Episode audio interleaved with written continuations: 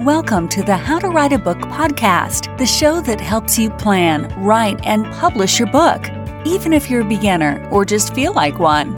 Now, for your host, she's written over a dozen books and helps others bring their books to life. Here she is, Maciel.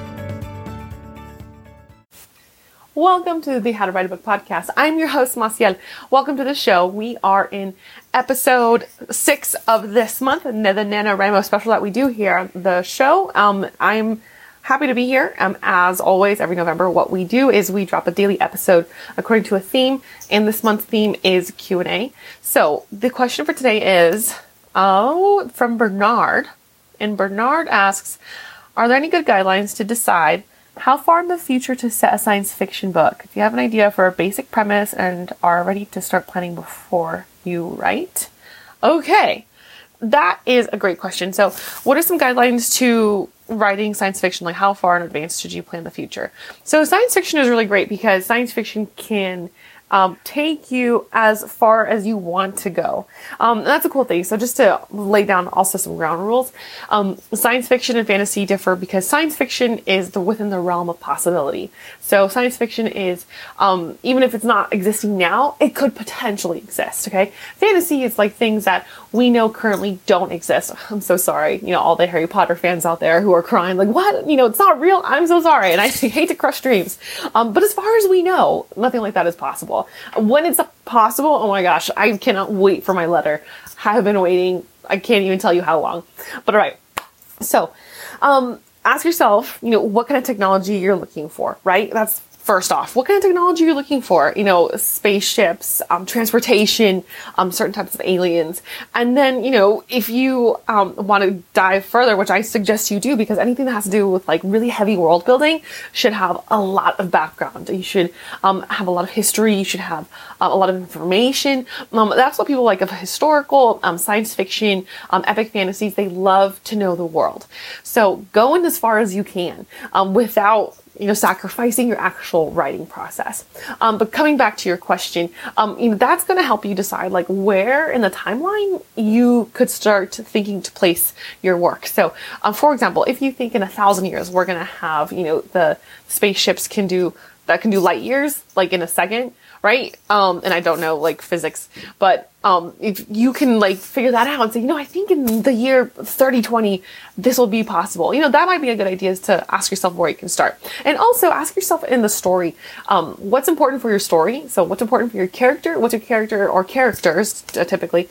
Um, what are they going through and what do they need in order for that to happen? So, you know, I mean, you can set something 20 years into the future, but you actually need technology that exists a thousand years into the future. So that's going to help inform your decision as well.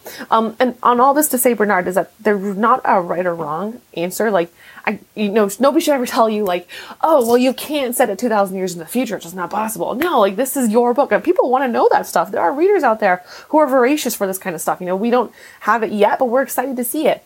So, um, you know, wherever you want to place it, really, go for it. Go ahead and explore. And I highly encourage you to like get out a book journal, um, which I've talked about in previous episodes, where it's just you exploring, you talking to yourself and co- coaching yourself through that process, um, and asking yourself, like, say you did want to place it in 3020. Why? You know, what, what can you get from 3020? Do you think would happen? What do you think would be in place by then? What kind of um, tools and transportation and things would already exist um, in your mind that would help you and benefit your story. You know, and then if you, you find out that 3020 isn't the right year, like, you know what? No, I need the, technology from 5020. Then you hop into 5020 and explore and ask yourself what works. And, you know, and then if you're like, no, too far in advance, I only need 40 years into the future. Um, that's going to really help my story excellent, right? Um, and then you, and if you have time travel, you could go 40 years and then a thousand years and then 5,000 years. You know, who's to say that you have to stick to one specific era, right?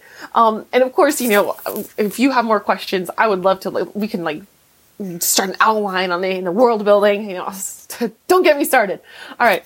So, um, I hope that helps. Um, right. There's no right or wrong answer. Um, start writing. Um, I hope you're having everybody here. I hope you're having a great NaNoWriMo. And if you don't know what NaNoWriMo is, go to nanowrimo.org. It stands for National Novel Writing Month.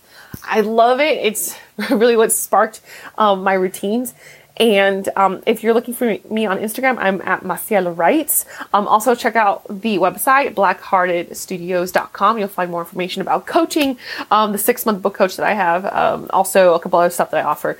And thank you for joining me today, and good luck writing. Hey there, writer.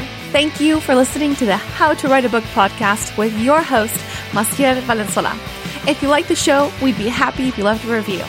For more information on writing and the writer's life, go to www.themaciel.com. That's www.themassiel.com. We'll see you on the other side.